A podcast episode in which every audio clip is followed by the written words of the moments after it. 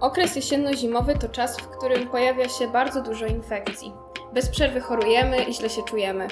Czy da się przetrwać ten okres bez ciągłego bólu gardła, kataru i złego samopoczucia? Przekonamy się o tym w dzisiejszym odcinku podcastu. Ja nazywam się Zuza Długosz, a to jest podcast nie tylko dla farmaceutów. Moim dzisiejszym gościem jest pani doktor habilitowana nauk farmaceutycznych Grażyna Zgórka z Zakładu Farmakognozji przy Uniwersytecie Medycznym w Lublinie. Witam panią doktor. Witam bardzo serdecznie. Na początku zadam może takie proste dosyć pytanie, ale dlaczego w okresie jesienno-zimowym nasza odporność spada? No myślę, że na to pytanie każdy ze słuchaczy potrafiłby bardzo szybko i bez problemu odpowiedzieć. Ja tylko myślę, że oczywiście musimy uwzględniać zawsze, jeśli mówimy o zachorowalności wzmożonej na choroby wirusowe albo mieszane choroby wirusowo-bakteryjne, to uwzględniać musimy tą strefę klimatyczną, w jakiej każdy żyje. No i w związku z tym są też takie główne filary, które myślę, że w tej rozmowie padną, y, dotyczące zachowania zdrowia i zachowania sprawności układu immunologicznego. Do nich należy między innymi właśnie sen, także wysiłek fizyczny, który wkładamy w zachowanie zdrowia, także dieta, no i oczywiście stres. Te stresory są bardzo różne. Ale chciałam też y, powiedzieć oczywiście o sprawie zupełnie prozaicznej, czyli o tym, że sezon jesienno-zimowo-wiosenny to sezon zmniejszonej aktywności słońca, a to słońce jest dla nas często przydatne, ponieważ mamy szereg czynników, które w sposób naturalny są wytwarzane przy udziale właśnie promieniowania. To jest nawet dokładnie takie, taki zakres promieniowania aktywnego UVB, który jest nam potrzebny. Więc latem nie mamy tego problemu, prawda? Dlatego, że spotykamy się z dużą ekspozycją słoneczną i nasza skóra czerpie z tego wszelkie korzyści. Jesienią zaczynają być problemy i właśnie te wszystkie inne filary zaczynają troszeczkę chwiać się, dlatego że wraz z powrotem z wakacji zaczynamy przebywać w skupiskach dużych ilości ludzi. Ponadto przychodzą nowe obowiązki. Państwo studenci oczywiście zaczynają rok akademicki, Młodsi zaczynają rok szkolny, wtedy też pojawiają się sytuacje stresowe. W związku z tym już ten filar kolejny nam się chwieje. No i jeszcze szereg innych kwestii dotyczących na przykład naszej aktywności fizycznej, która jest niezbędna, żeby prawidłowo funkcjonowały nasze główne układy, czyli układ krążenia, układ oddechowy, gwarantujące dotlenowanie tkanek, dożywienie tkanek. No i pojawiają się też sytuacje związane z czynnikami bakteryjnymi, które czyhają tylko, jak mówią nam komunikaty dotyczące nawet tego ostatniego e, nielubianego wirusa SARS-CoV-2, no to oczywiście lubi on taką pogodę, czyli lubi wilgoć, lubi zimno. Wtedy też my jesteśmy narażeni na oddziaływanie niskich temperatur. To powoduje zmianę naszych relacji receptorowych nawet z otoczeniem i wtedy, no cóż, może się pojawić taka sytuacja, że staniemy się wrotami zakażenia. Tak, dokładnie i też pewnie taka obniżona aktywność fizyczna i to, że często przebywamy w domu. Słońce jest bardzo powiązane jednak, bo nie dość, że wpływa na nasze samopoczucie, to jeszcze nie wytwarzają się chociażby witaminy D3. Właśnie. Jakich związków konkretnie brakuje w organizmie człowieka w okresie jesienno-zimowym? No właśnie, tu pani zaczęła sama, wywołała temat, czyli witaminy D3. To jest taki czynnik, o którym mówi się dużo w ostatnich latach, a szczególnie dużo w powiązaniu z epidemią. Dlatego, że rzeczywiście witamina D3 oprócz standardowej roli, jaką pełni w zapewnieniu zdrowotności naszych kości, czyli przyswajaniu wapnia i fosforanów, to oczywiście także wpływa na procesy bezpośrednio, na procesy immunologiczne, na procesy także nowotworzenia, Mówi się też o jej dobroczynnym wpływie na układ nerwowy, stabilizującym wpływie oczywiście, także to na pewno znika i na dodatek nie możemy tego, jak to się mówi, suplementować, ponieważ nasze wizyty w solariach, nawet gdybyśmy chcieli się naświetlać odpowiednim promieniowaniem, nie dają tej efektywności co światło słoneczne. Czyli mamy już jeden czynnik takiego ryzyka, ale proszę też pamiętać, że powiedziałam o tym filarze naszej zdrowotności, który nazywamy dietą, i ta dieta nam się też dosyć znacząco zmienia. Czyli zaczyna nam brakować tak zwanych, jeśli mówimy już o roślinnym wyposażeniu, roślinnych antyoksydantów, które mamy w pożywieniu, które jest dostarczane na przykład w postaci kiszonek czy też surowych owoców, gdzie mamy duże zasoby witaminy C, czyli kwasu askorbowego.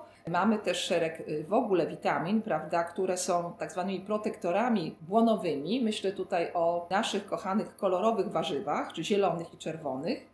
No i tego zaczyna ubywać. Te słynne piosenki Adio Pomidory, no rzeczywiście, prawda, ubywa nam potężna baza, prawda, karotenoidów, likopenu, tych wszystkich protektorów działających antywolnorodnikowo, antyoksydacyjnie. Próbujemy się ratować, co prawda, w sezonie jesiennym, bo rzeczywiście stare metody mówiły, że na zimę należy sobie kisić puste e, ogórki, czyli dostarczać tych właśnie kiszonek, bogatych w, zwłaszcza kwas askorbowy, ale też w pewne pożyteczne bakterie, które będą wspierać nasz mikrobiom, prawda? Bo to też jest bardzo ważne. Ale przede wszystkim cierpimy z powodu diety bardziej mięsnej, prawda? Czyli przechodzimy z tej diety bogatej, warzywnej na tą bardziej niestety taką ciężką, e, mięsną, bogatą w tłuszcze, zwłaszcza te nienasycone, no i tutaj czynimy sobie szkodę kolejną dla układu immunologicznego. Po jakie surowce roślinne powinniśmy w tym czasie obecnie panującym sięgać? Staram się podzielić to na takie jakby dwie główne fazy, to znaczy środki, które bezpośrednio mogą zabezpieczać przed czynnikami wirusowymi, bakteryjnymi, ale także takie środki, które wspierają mechanizmy adaptacji. Więc to jest taka bardzo szeroka grupa. Tutaj mówiąc najogólniej, trzymając się jakby naszych zasobów roślinnych, z obszaru y, fitoterapii rzeczywiście można polecać szereg takich roślin, które w tradycji leczniczej są bardzo stare, czyli mamy je tutaj w naszym zestawie leków jako tradycyjne środki lecznicze, ale mające uwarunkowania ich są, że tak powiem, prowadzenia na rynek, odnosiły się do znanych i bardzo takich szerokich badań epidemiologicznych. Żeby posłużyć się jakimś konkretnym przykładem, to chciałam powiedzieć na przykład coś o poroście islandzkim, płucnicy islandzkiej, którą pewnie wszyscy znają, także północnym krajom skandynawskim, tym krajom, gdzie ludność, czyli na przykład Inuici na Grenlandii, żyją w warunkach bardzo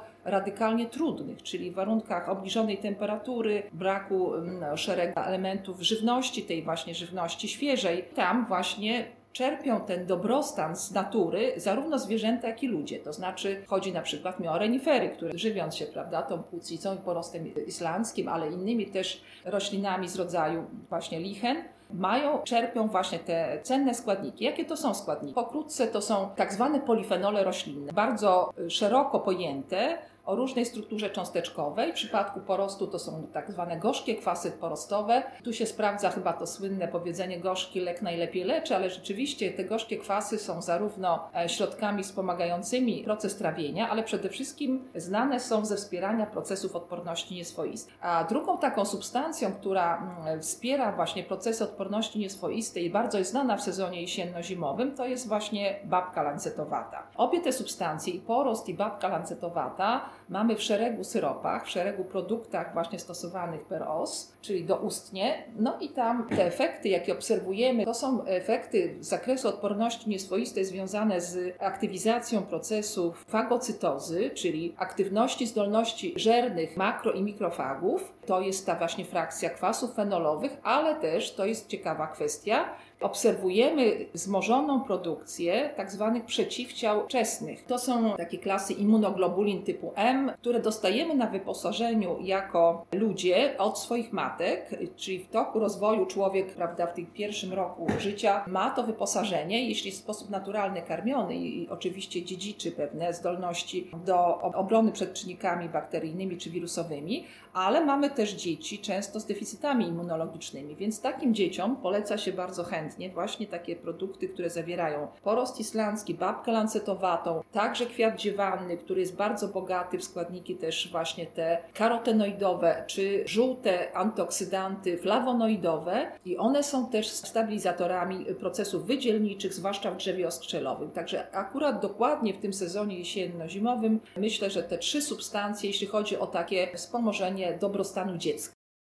A co z takimi słynnymi syropami, które od wieków przyrządzają nasze babcie, na przykład z czarnego bzu albo sok z malin? Czy tak. one też mają jakiś sens? Jest to wydzielona grupa de facto dlatego, że to są tak zwane roślinne diaforetyki, czyli środki napotne, ale mające też jakby dwa inne szlaki usuwania toksyn z organizmu, ale także substancji gorączkotwórczych, czyli pirogenów, których się możemy pozbywać na drodze aktywizacji funkcji nerek, czyli nefronalnych struktur, poprzez składniki też polifenolowe i mamy wydalanie z moczem, ale także to jest przypadek owocu bzu czarnego. Jest to środek, który jak mówimy działa jako ekkoprotikum, czyli środek osmotycznie aktywny, przeczyszczający, w związku z czym jeszcze nawet drogą przez przewód pokarmowy możemy wydalać produkty przemiany materii. To zresztą jest, tak jak Pani powiedziała, znane dla naszych babci, prababci, ale ma też swoje uwarunkowania w takim podejściu, które nazywa się homotoksykologia. To jest takie pogranicze homeopatii, allopatii. By zachować odpowiednie warunki zdrowotne, musimy usuwać produkty przemiany materii, toksyny, substancje gorączkotwórcze, także między między innymi pojawiające się w infekcjach wirusowych, tak jak to teraz mamy, prawda, w czasach epidemii. A więc y, to, co Pani powiedziała, wypocić, wydalić z moczem, wydalić skałem,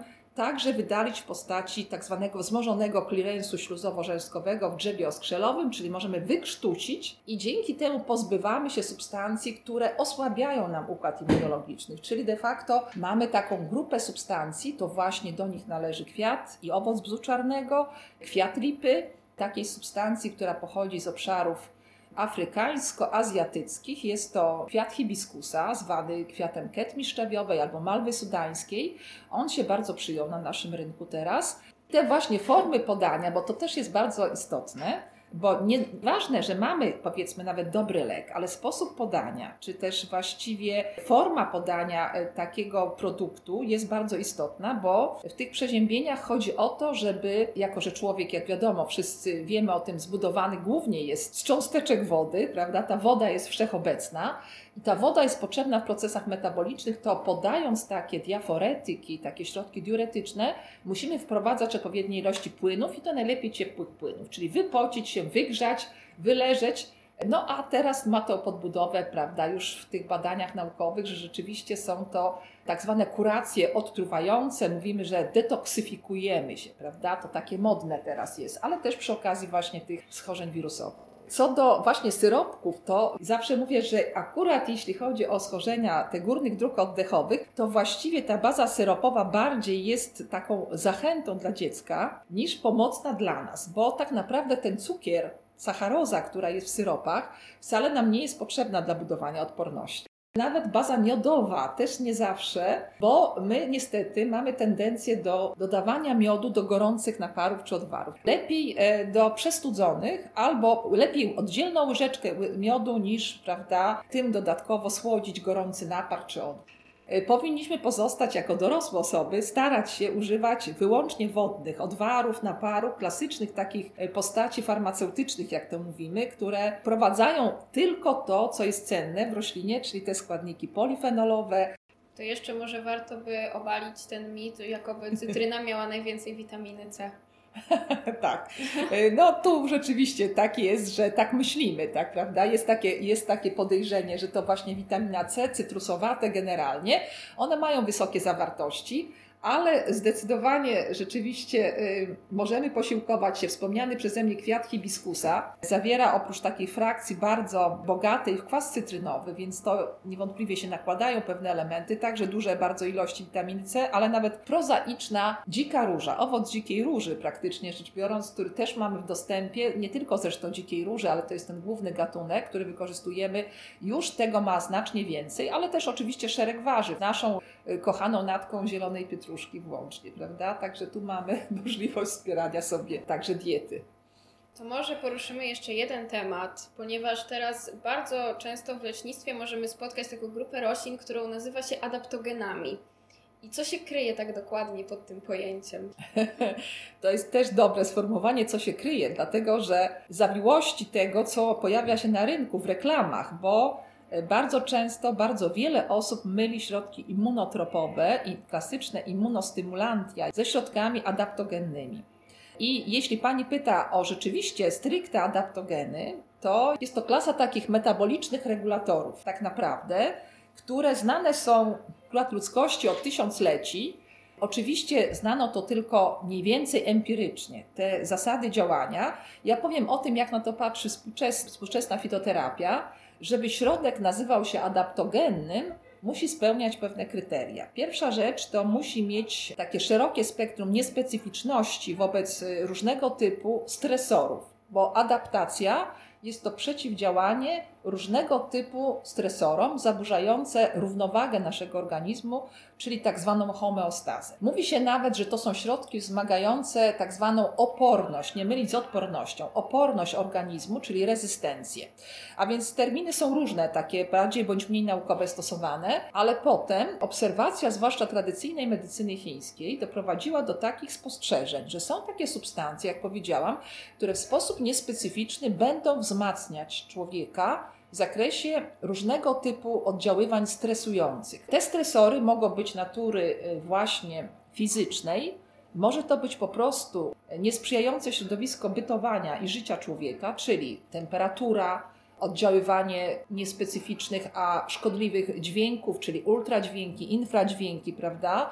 Promieniowanie niekorzystne, które gdzieś tam się może pojawić. Duża wysokość, czyli na przykład ludzie żyjący na e, wysokościach dużych w górach, obszary górskie, prawda? Gdzie jest mała ilość e, tlenu. W związku z tym jest to bodziec fizykalny stresujący, stresor fizykalny, ale mogą być też bodźce chemiczne, z którymi na co dzień niestety ta ludzka e, prawda, raca rozwija zdobycze cywilizacji, no tym bardziej mamy problemy, bo na przykład y, wiadomo, mamy chociażby na Lubelszczyźnie, takie zjawisko jak smog zimą, pomijając kwestie fizykalnych tych cząstek, że one same y, działają alergogennie, to jeszcze one niosą ze sobą substancje smoliste, inne wszystkie, prawda, te tak zwane wielocykliczne, aromatyczne związki, które powodują też nawet procesy nowotworzenia. Czyli smog jest bardzo groźny dla układu oddechowego, krążenia, generalnie dla funkcjonowania organizmu, ale przecież mamy mnóstwo konserwowanej żywności. To jest także stresor, więc to jest także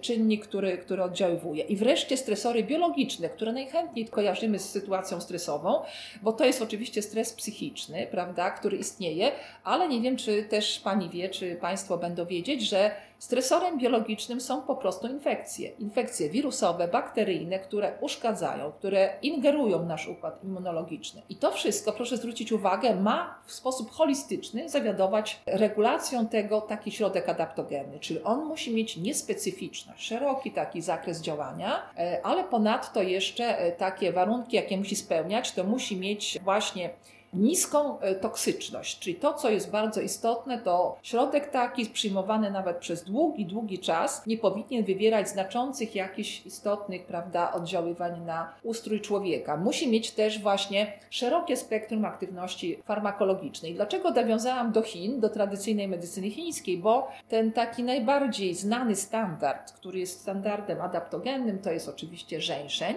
I nie wiem, czy pani wie, że słowo to żeńszeń to jest takie troszeczkę troszeczkę przełożenie z chińskiego i znaczy to wszechlek. Tak to tłumaczą, y, tą nazwę chińską. Y, I to wszechlek właśnie zwróciło uwagę, najpierw oczywiście tych, którzy podróżowali do Chin, to chociażby też właśnie z Chin Marco Polo przywiózł, prawda, te wszystkie jego wyprawy spowodowały, że stał się ten środek znany na kontynencie europejskim, prawda, a potem wraz z tym przyszły inne. Czy suplementy diety mają jakiś sens? Kontekście budowania odporności? Oczywiście jestem, e, niestety nie będę tutaj raczej z większością osób zgodna, nie jestem zwolenniczką zdecydowanie suplementacji diety przy udziale środków pochodzenia roślinnego, bo to nic dobrego ani dla pacjenta, ani dla rangi leku roślinnego, bo problem leży oczywiście w ludzkiej naturze. Istnieje bardzo dużo firm, które pojawiają się, jak to się mówi, jak grzyby po deszczu, które starają się znaleźć takie panacea i niestety jakość tych produktów jest bardzo zła. Bywa, że no, to są już takie może strasznie śmieszne sytuacje, ale mieliśmy kilka takich przypadków, badając suplementy, szukając składnika, który powinien być aktywny, nie znajdowaliśmy tutaj. No tak, bo nie ma żadnych przeprowadzanych badań nad suplementami. Tak, nie ma, nie ma obowiązku, to jest najgorsze, prawda? One właściwie wchodzą szybką ścieżką rejestracyjną i możemy tylko polegać na uczciwych dostawcach, uczciwych wytwórcach, którzy zechcą wprowadzać takie procedury jak standaryzacja. Czasami to się zdarza 大厦 że mamy standaryzowany suplement diety. A jest to jakoś podkreślane na opakowaniach? Tak jest, oczywiście. Tutaj Pani zwróciła uwagę na bardzo ważną rzecz, która powinna nas wszystkich czynić czujnymi. Jeśli w ogóle wybieramy się do apteki albo do sklepu zielarskiego, to jeśli już decydujemy się na suplement diety, to oprócz tego, że interesuje nas może niektórych wartość kaloryczna, to powinniśmy sprawdzać, czy jest zapis w ogóle składu jakościowego i czy jest napisane, jaki to ekstrakt, w jakiej mocy. Y, Są takie zapisy jak DER, czyli Drug Extract Ratio, a więc wskazujące na to, z jakiej ilości substancji roślinnej otrzymano jednostkę masy tegoż przetworu. Bardzo dziękuję za dzisiejszy wywiad. Mam nadzieję, że coraz więcej pacjentów będzie świadomiej podchodzić do fitoterapii, nie ślep wierzyć chwytom marketingowym i wszystkim życzymy zdrowia. Tak prawda? Jest, tak jest, tak jest.